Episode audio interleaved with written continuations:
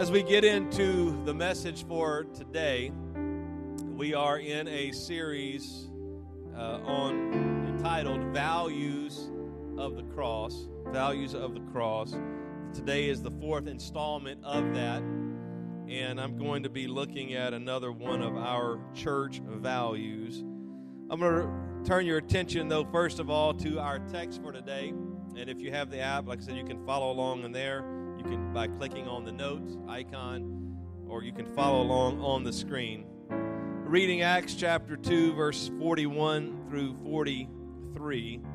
This is the New King James. Says this Then those who gladly received his word, that is the word of Peter, were baptized, and that day about 3,000 souls were added to them. 3,000 added to the 120 that had just been filled with the Holy Spirit. And they continued steadfastly in the apostles' doctrine and fellowship, in the breaking of bread and in prayers. Then fear came upon every soul, and many wonders and signs were done through the apostles. Today I'm going to talk about our value of apostolic doctrine and lifestyle. This will not be inclusive of everything that it means to, to follow apostolic doctrine or lifestyle, but I'm going to use these verses here as the, the primary point of emphasis as I draw various things from that. So, apostolic doctrine and lifestyle. Now, I am not very good at working uh, with wood. I'm not a carpenter by any stretch of the imagination, but when I was 12 years old, uh, my dad, who was in full time ministry, did some bivocational stuff, worked for a carpenter for a while, and, and we decided he decided to build a house, and he had this this carpenter that he worked with. His crew came out and they framed up the house, and then at the age of 12, I got to experience uh, using power tools and beginning to work on building a house and helping my dad in various things. And I was probably more of a hindrance than a help. My older brother, who was 15 at the time, was, was probably a little better at that. But, but one of the things I learned during that time was about how to cut wood. Now, I'm still not an expert, but, but I learned quickly by making a mistake that what you don't want to do is to measure a board and cut that board and then take that newly cut board and use it to measure the next one, and then you take that newly cut board and then you use it to measure the next one, and then you keep doing it. And, and by the time you're done, you could be an inch or two inches off of where you started from. Because what I, what I figured, and I, and I still struggle with this today, which side of the mark do I cut on? I can draw a line and I, I can get my straight edge and I can put the but do I take the saw and do I cut on the left or the right or directly in the middle? And the reality is, it, it probably varies from piece to piece. And, and if you take a piece of wood and you cut it, and then you use it to cut the next one, and then you keep using subsequent pieces to mark, you will eventually be off. And so, what you do is you cut the first piece and you use that always as the guide to mark all of the other pieces. That way, you don't get off more than at least a pencil width. So I learned that. Now John is here. He's a woodworker. He's probably going, ah, you still don't even know how to do that. But and, and that may be true, but, but I learned a little bit, and it's helped me over the years. And the benefit is you use the original as much as possible. We have a, a Bible that is unchanging. We have a word from God that has not changed over the centuries. It is the original that we are to go back to and that that everything that we do as a church, we should go back to the scripture and find out what God wants us to do because that is, in essence, the pattern that we are to follow. It's not, well, this last generation, they did X, Y, Z, so we'll do X, Y, Z, and then we'll start over and do X, Y, Z, and A. No, you go back to the original. You don't just change over time and go, well, we're better than they were, so we're good. No, you have to go back to the original. The reality is that not only does the Bible not change, but the commands of Jesus haven't changed. The, the expectations that Jesus has for his church or he has for us as individuals has not changed. What has changed in the 2,000 years, or nearly 2,000 years, that, that Jesus resurrected and ascended into heaven is people's obedience and commitment to truth and the Scripture. That has changed. But the Scripture hasn't changed, and those expectations have not changed. And so I would tell you that what God has done is He has given us an apostolic pattern and we need to follow that example of the apostles and the prophets, and we should operate as a church like they did. We should believe what they believed. We should be what they were. And so it is to that end that I read to you Acts 2 41 through 43. It is immediately after the initial birth of the church. In Acts chapter 2 1 through 4, 120 people were filled with the baptism of the Holy Spirit. They were, they were filled with the presence and power of God, evidence and speaking in other tongues. And from that, Peter then was, was approached as they were dancing around and acting like they were drunk. And he preached a message, and he preached to them Jesus. And he preached this message that they then decided to believe and follow. So I, I want to look at six things, and I'm going to try to do each of these fairly quick. And if, if time runs out, then we'll put it off till the rest of it till next week. But the first thing that we see, the first response, or the first way in which we can follow this apostolic pattern is found in verse 41. It says this Then those who gladly received his word were baptized, and that day about 3,000 souls were added to them. That the first response of faith, that initial response of faith, was that people who believed in Jesus and people who believed the message of Jesus were baptized in water in Jesus' name. It is what Peter said in Acts chapter 2, verse 38. He said, he, Unto them, repent and be baptized, every one of you, in the name of Jesus Christ for the remission of sins, and you shall receive the gift of the Holy Ghost. And just four verses later, he is now saying, 3,000 people received that message and were baptized as a response to it. It is the initial response, and that initial response of baptism, that initial response to faith of baptism is part of the apostles' doctrine. It is part of their practice. It is what they did. In fact, Jesus, and I did this about three weeks ago, Matthew 28 19, Jesus says, Go and make disciples. And the first thing he says, the way to make disciples is to baptize them. It is that initial response of faith of baptism. And so I would tell you if you haven't been baptized in water by immersion in the name of Jesus Christ, that you need to do that. It is the pattern of the book of Acts, it is the pattern of the apostles. Acts chapter 8, when Philip goes to Samaria and he preaches the word of God to them, the Bible says they believed and were baptized that everybody that believed in Jesus, everybody that believed the message about Jesus Christ, were baptized in the name of Jesus. Understanding that baptism, the word baptism has a meaning, and it's not just anything involving water. It's not drinking water. It's not throwing water on somebody. It's not it's not shoving them into a pool even, but baptism means to be immersed or submerged in water, to be fully covered in water, symbolic of the burial of Jesus Christ, and you do that in Jesus' name. Acts chapter 10 as soon as Cornelius and his household received the Spirit of God, Peter's first response is, What doth hinder them to be baptized? It's the initial thing that you do. It's when you have faith and your faith is demonstrated, you get baptized. It is part of the apostles' doctrine, Acts chapter 16. Paul and Silas, they're in prison. They, they've been arrested for preaching the gospel of Jesus Christ. And now that they're, they're thrown in prison, and the Bible says that at midnight, Paul and Silas sang and praised God.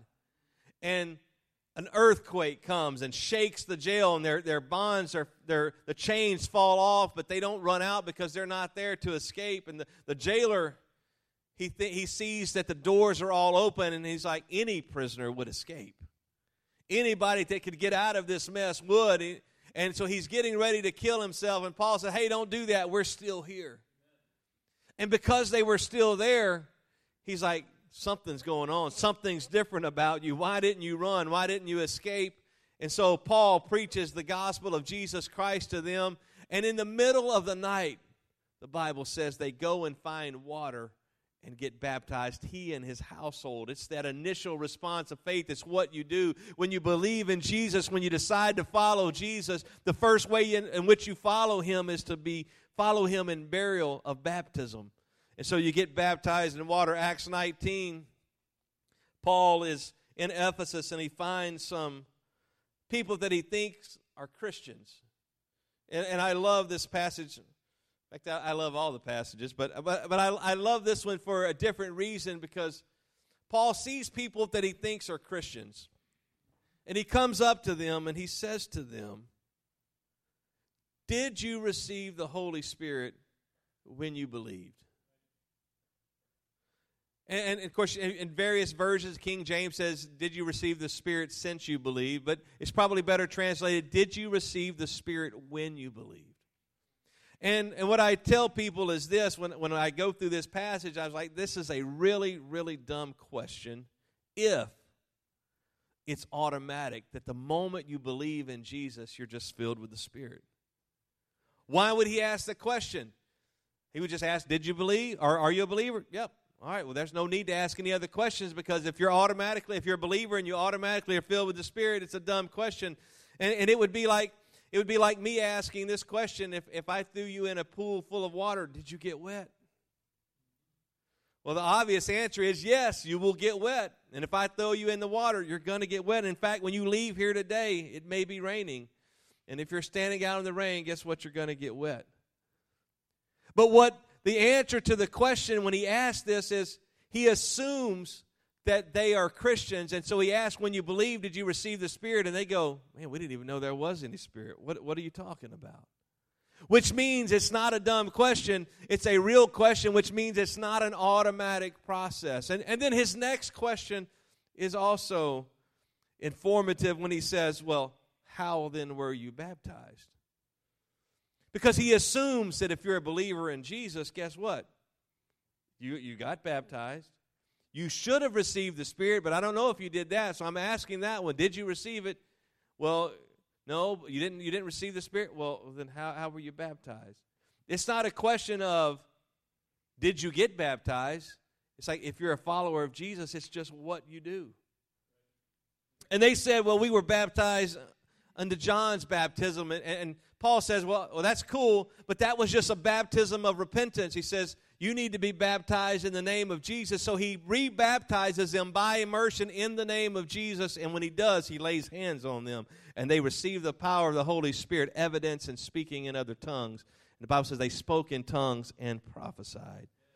That, but, but the point is not, not the, the speaking in tongues, and the point is not being filled with the Spirit. But my point is this from the context of our text today, is that baptism is the initial response of faith. And if you really believe in Jesus, you will get baptized. And in fact, you will not delay your obedience and you're following Jesus in that manner. That's why the, the Philippian jailer, he did it in the middle of the night. It's two or three in the morning. He doesn't wait until the next day or two days later or, or two weeks later. He's like, no, get water. Let's find some water and let's do this now. Baptism is the initial response of faith.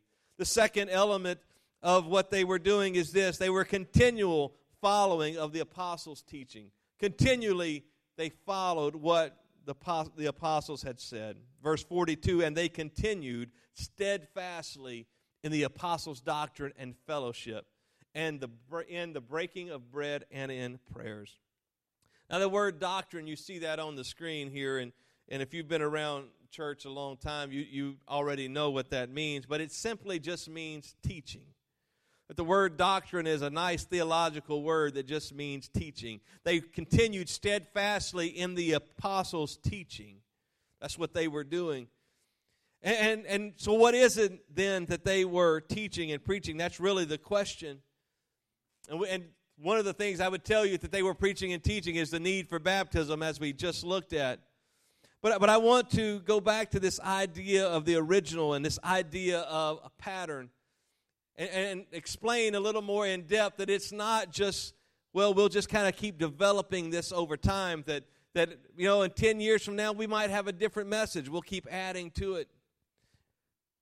I mean, anybody, if you start a project, most of the time you start a project, at least when I start a project, whether it's it's a, I'm rebuilding a fence right now in uh, my backyard, and I laid out, man, I need this many, I need all these boards, and so I got all the two by fours I needed, but guess what? I was short because I had to I had to cut something else I wasn't anticipating. So I had to go back to the store and well, I got to add another board to it. And then then I get to where the gate is, and I'm like, man, I can't. I got to have another board here, and then I got to have another board. It's always evolving. That I never lay it all out just right at the beginning. It's evolving. But I would tell you, it's not like that with the Bible, and it's not that way with the apostolic teaching. Is that they it doesn't change over time. It's not like in Acts 2 they believed one thing and by the end of Acts they believed something else and they've added a bunch of stuff to it. No, there is an original. And what the Bible would tell us over and over again is that we are to follow the original. We're to follow the apostles' doctrine or the apostles' teaching. Jude, verse 3, there's no chapters in Jude, but verse 3 says this Beloved, while I was very diligent to write to you concerning our common salvation, I found it necessary to write to you, exhorting you to contend earnestly for the faith which was once for all delivered to the saints. What Jude says is this I wanted to talk about something else. I wanted to kind of pump you up, but guess what? I, I, found it necessary to tell you that the apostles' doctrine and the teaching, or the faith, this body of beliefs, hasn't changed. It was once for all delivered.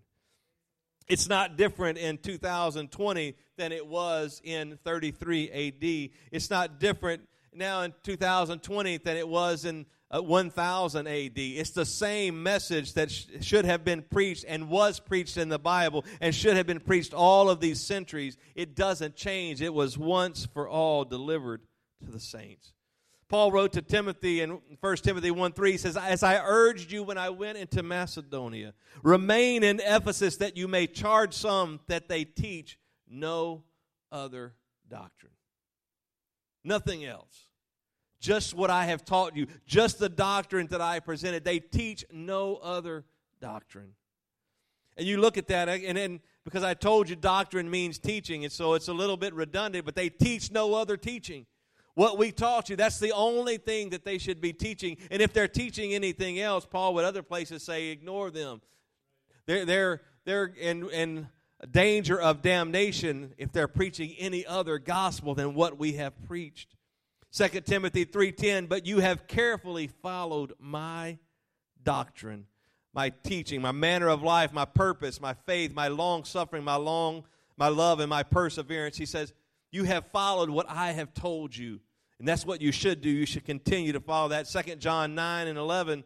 Whoever transgresses and does not abide in the doctrine of Christ does not have God. He who abides in the doctrine of Christ has both the Father and the Son. If anyone comes to you and does not bring this doctrine or this teaching, do not receive him into your house nor greet him. For he who greets him shares his evil deeds.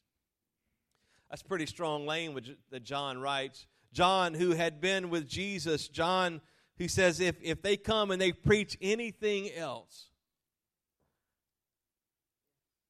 their deeds are evil.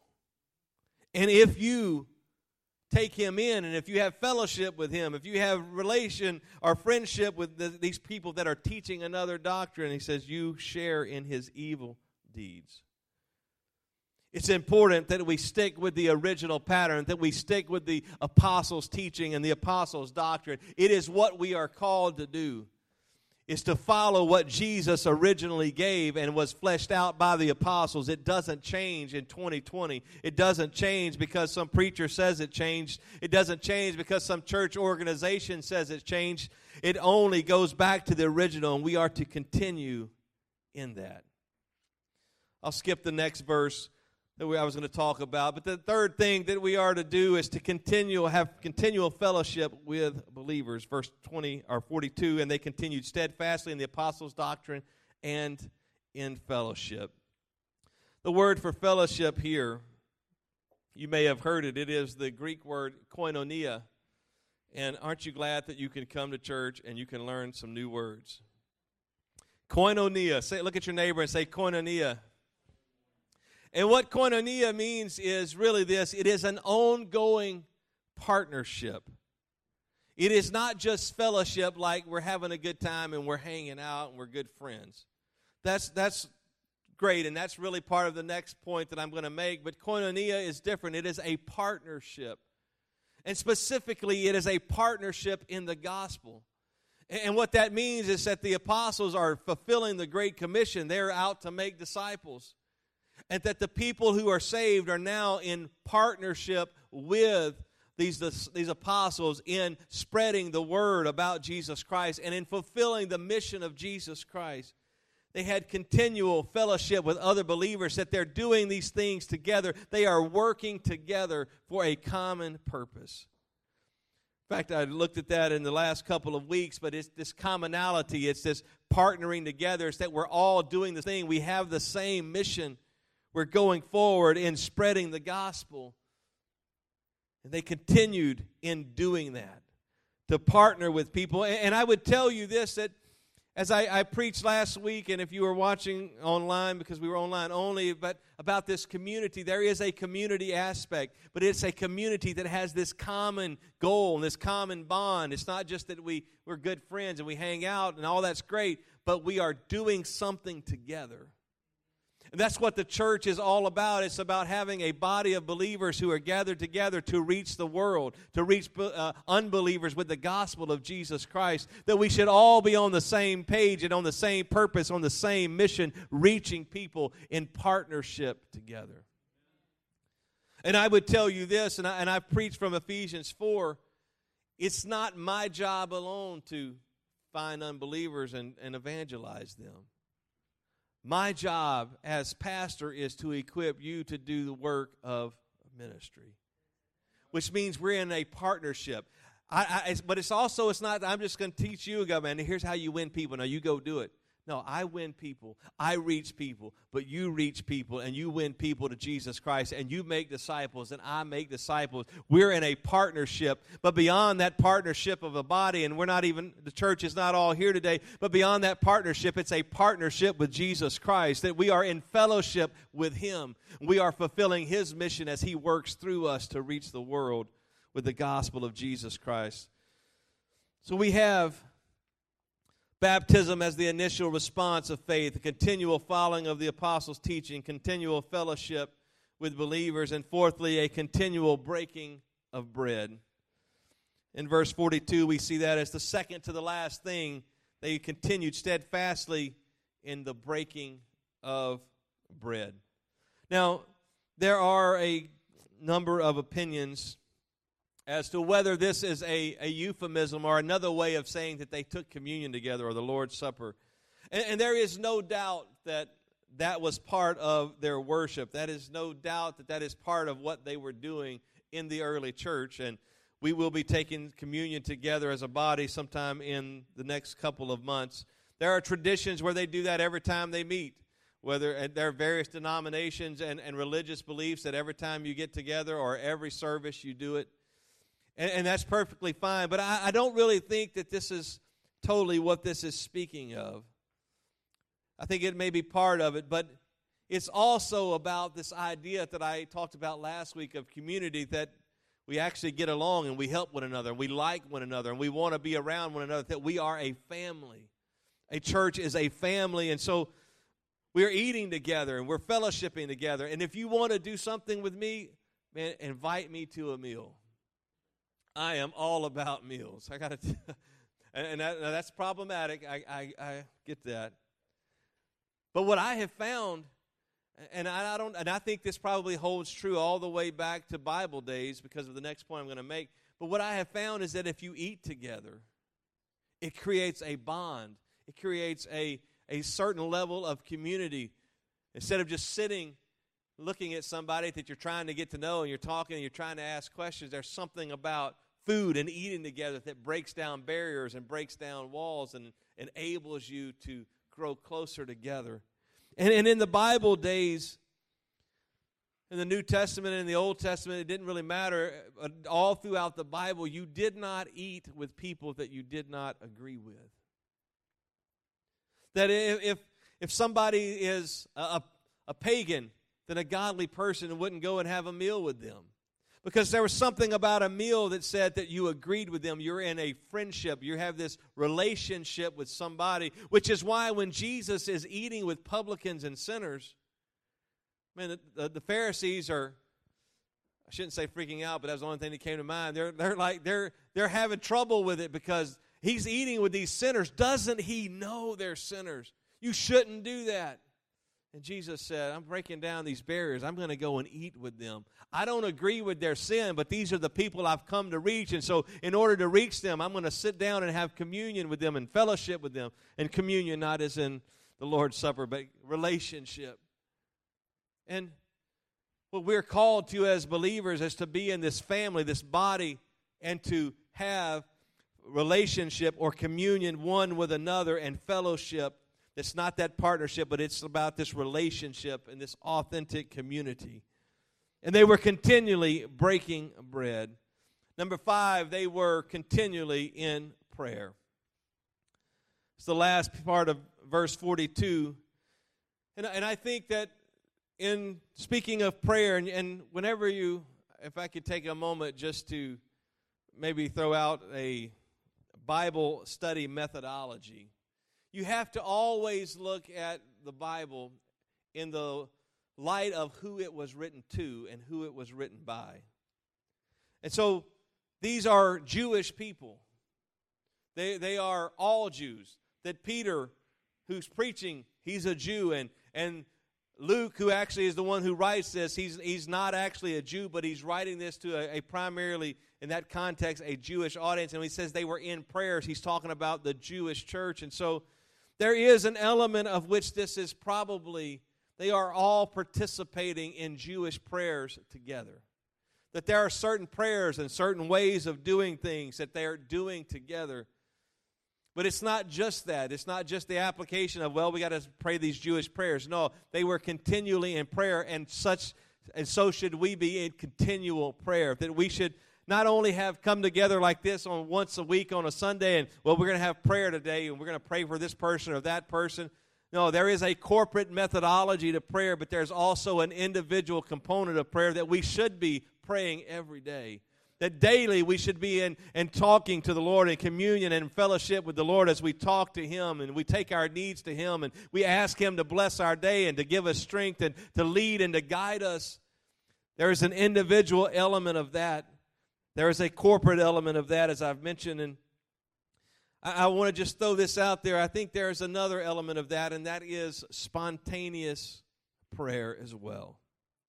That it should not always just be that, well, this is my prayer time, so I pray. I'm going to get up early, or I pray before I go to bed, or I, I pray every time I eat, and I need more prayer time, so I need to eat more often, or whatever that happens to be. It's it's got to be more than just this is when I pray, but there are times when we come into situations and we're like, Lord, I don't know what to do. Can you help me? And it's a spontaneous moment of prayer. And it's not always just praying for us, but sometimes it's praying for others. I was with a friend of mine uh, on Friday, and he's been struggling with a cough. He's gotten COVID tests. He doesn't have COVID, but he, he's, he's been coughing for over a month now, and he's getting ready to get some antibiotics. And I was getting ready to do what I've done for years, and, and, and I don't always. Uh, just sometimes you fall back into those old patterns. Hey, I'll be praying for you. And I was like, well, wait a minute. Wait, let's just pray right now. Spontaneous prayer, like this is. Do you have you have a need right now? Let's pray right at this moment. It should be continual prayer all the time, not just our scheduled moments, not just corporately coming together, but continual prayer. And lastly, there should be the ongoing presence of miracles, signs, and wonders. Verse 43 says, Then fear came upon every soul, and many wonders and signs were done through the apostles. This word fear should really be more aptly translated awe or this reverence of God. That, that when the people saw miracles, when they saw God doing the miraculous, they were in awe. They were in reverence of God because of what He was doing. They, they, it's not that you should be afraid because God is doing miracles. No, but you should be in awe of that. And there he is with awe comes a certain fear that if God can do this, man, I, he's got all power. That means he, he knows what I'm doing. He has all knowledge. He, I guess I should walk the straight and narrow. I should live for him a better way. There is an element of that, but, but mostly it's about this awe or this reverence of God. And the, the, the wonders and signs that are spoken of here, they are attesting supernatural acts of God. And what I mean by that is this is that when the word is preached, when, when the message of Jesus Christ was preached then, that, that Jesus Christ came to save sinners, or Jesus Christ is a healer, or Jesus Christ is a deliverer. When they would preach the message about Jesus Christ, miracles would take place and accompany the preaching of the Word of God. That if you preach that God is a healer, guess what? You should expect somebody to be healed. You should expect God to do the miraculous and reach down and touch somebody and bring healing. That if you believe and preach that God is a healer, then when you preach about that or when you tell him that he is a deliverer, that you should expect somebody to be delivered from whatever it is, whatever addiction or whatever is binding them, you should expect deliverance from that. That's what took place in the book of Acts and, the, and in the Gospels. Everywhere Jesus went, people were healed. And the, every, there were a number of places that he would go, and the Bible says he healed them all. Not just two or three, not just 50%, but he healed them all. That everybody who had a sickness, he would heal them. And in the book of Acts, everywhere they went, signs, the Bible says, followed. And that miracles and signs were taking place everywhere that they went. It is the pattern of the Gospels and Acts. It should be our pattern today. Jesus is the same yesterday, today, and forever. And if he was doing it then, he should be doing it now. And I would tell you this it should happen often. And, I realize sometimes people say, well, you know, it's supernatural, it's beyond the normal. It shouldn't be the normal. Well, if I read the, the Gospels and if I read the book of Acts, it should be normal for a child of God to see the miraculous over and over. That it should happen often. And the way in which, and the reason that it can happen often is this there are three requirements to a miracle. One is you have to have the presence of a need. If you don't have a need, guess what? You don't need a miracle. If you're not sick, you don't need healing. If you're not broke, you may not need provision. If you're not bound by addiction, you may not need deliverance. So you have to have a need. You don't get it. People want people want miracles. They just don't want to get they don't want to be sick to get it. They want they want to see God do great things. It's like the people that want to go to heaven, they just don't want to die to get there. But you have to have a need. But beyond having a need, you have to have a sovereign God who is choosing to work and to meet that need.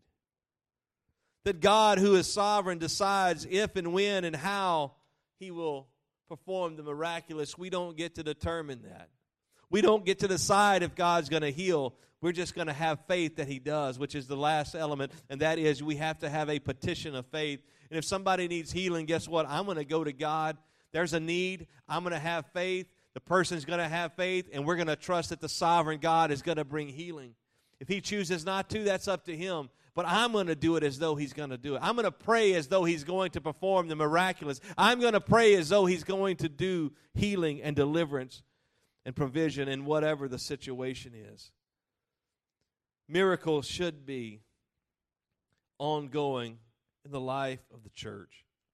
It is the pattern of the apostles and prophets. It is the pattern of the book of Acts. It is what God has called us to. It is the original.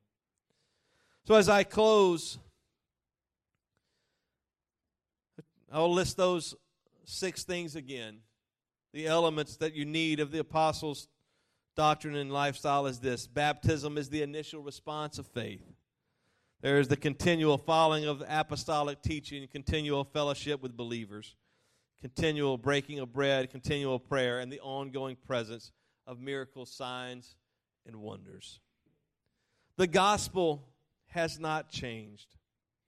It is still the death, burial, and resurrection of Jesus Christ. That is still the good news. That is still what God wants to do in the world. He is still looking to save sinners. He is looking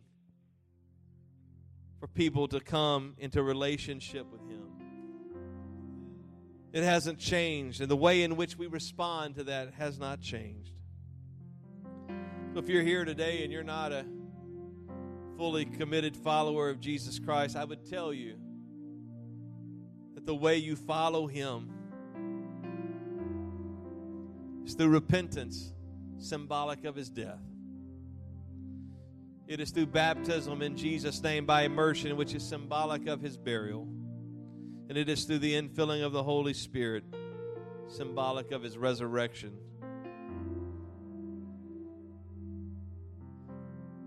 There is only one pattern.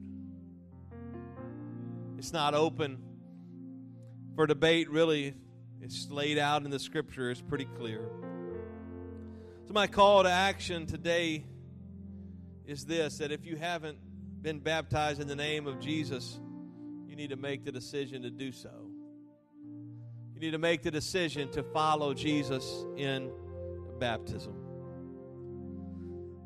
And what I would tell you is God does, He works in all manner of different ways. We see in the book of Acts that some people are, are baptized, then they're filled with the Spirit, and then other people they're filled with the Spirit, as in Cornelius' household, and then they're baptized. But The reality is that both of them have to be done. Both of them are part of the new birth. And maybe if you're seeking God and you haven't experienced Him fully like you want to, then you haven't been baptized, that taking that next step of baptism will put you in a position of obedience that will allow God to work in you like you desire. Secondly, though, I, I want you to commit to learning and following the apostles' teaching. What is it that they were doing? And I didn't get into all of this. I'm just looking at that one little passage and pulling six principles out of, of things that the early church did. And one element of that is the apostles' doctrine. But maintain fellowship with the local church. I will tell you, I have been amazed over and over again, and maybe dismayed is the, the better word. I, I was primarily in parachurch ministry, which means I was doing things that were not necessarily in a local church, but related to that through Bible college and through denominational publishing. And, so maybe I was a little uninformed. But, but when I arrived here in Olathe, I was dismayed, I guess, over and over as I would hear leaders of other churches talk about how little their members actually went to church. One particular church, they told me it's a, it's a mega church here in the area. They might have 2,000 on any given weekend, so that puts them in the mega church status, but they had significantly more members than that. And they told me that their good members average one and a half times a month or 18 Sundays a year that they show up for church. And I've heard story after story like that. And what I would tell you is that's not the pattern of the early church.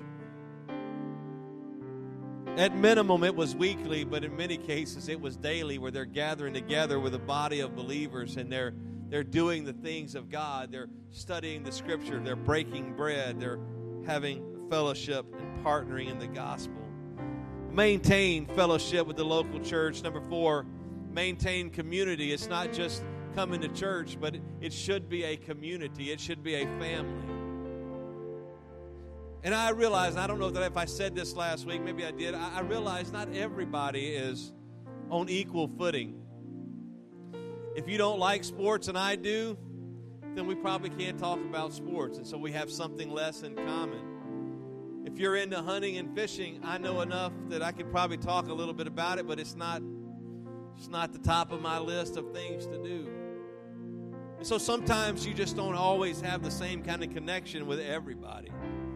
But you should have somebody in the, the local church that you're in this ongoing community with, that you're spending time with, that you're connecting to the body of Christ. We are not an island. We can't survive on our own. It's like Paul said over and over that we're members of the body, but we have to be connected. You cut off a finger, guess what? It's it's going to die unless you get it reattached really quickly. So we have to stay connected.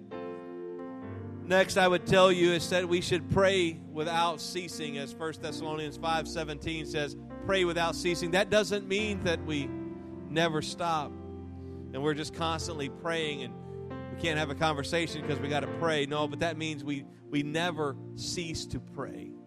That there's not a day goes by when we're not spending time with God and spending time talking to Him in prayer. And lastly, I would tell you this that we should expect to see and experience the miraculous. We've already seen God at work in various ways in Cross Church, and I could tell you story after story of God performing the miraculous around our city or or in other places and other times and people I've prayed for and people that have prayed for me. But we should expect to see that in an ongoing way. That it shouldn't just be once every two or three months, but it should be an ongoing thing that anytime we need a miracle, we can expect God to do it. Would you stand together with me?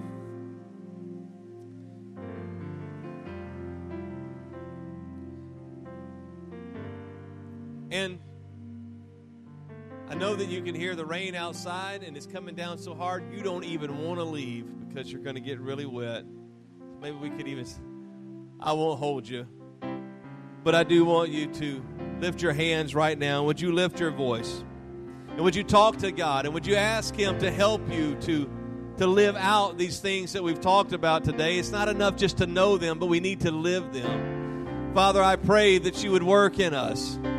Lord, I pray that you would touch every heart. Lord, anyone here under the sound of my voice or watching online that hasn't been baptized, I pray, Lord, that you would speak to them, that they would desire to follow you in baptism. But not just in anything called baptism, but the what your word calls baptism, which is in the name of Jesus, fully immersed in water, that they would seek and follow you in that. Lord, I pray that you would help them to commit to learning and following the apostles' teaching. Help me to continue to learn and to develop and know everything that your word says so that I can teach and train and instruct others.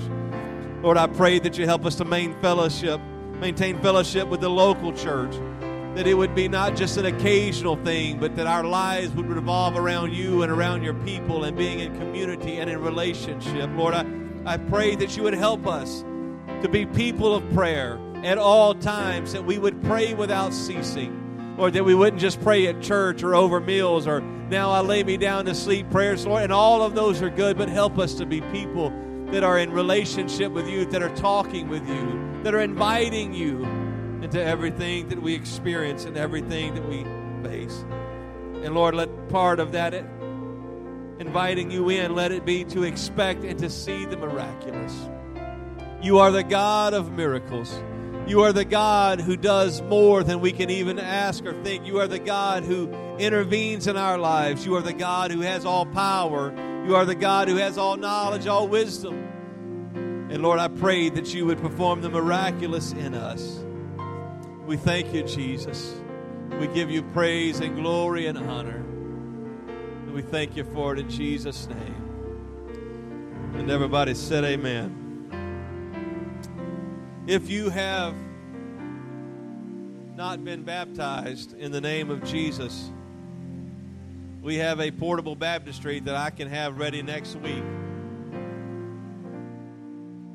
And I, I, will just go out on a limb and say this. It's not really a limb, I'm going out on scripture. yes. It is not an option. It's not just, well, I, yeah, it's good. There are a lot of religious teachings and religion and churches of various denominations that would tell you that, yeah, if you want to be baptized, that's great. If you don't want to be baptized, that's great. But I would tell you, If nothing else, it is a matter of obedience, of us following Jesus Christ. And I will appeal back to Matthew 28 19 and say this that Jesus said, Go and make disciples, baptizing them. Which means if you're not baptized, that's the first thing he said. He doesn't go and make people who just kind of believe in me. He says, Go and make disciples. And how do you do that? You baptize them. You need to follow Jesus Christ in the waters of baptism. So if you haven't done that, I'd love to talk with you about it more. If you go on this weekend or the message on, on the app, you can click at the bottom of that. I'll click on that tab, and at the bottom of that, it has a link to the website that has a little more information about baptism. God bless you. Thank you for being here. You might want to put your mask on and fellowship for a little bit while you wait on the rain to calm down because it is coming down hard. God bless you. Hopefully, we'll see you on Thursday night at 7 o'clock for Foundation 101. Be blessed.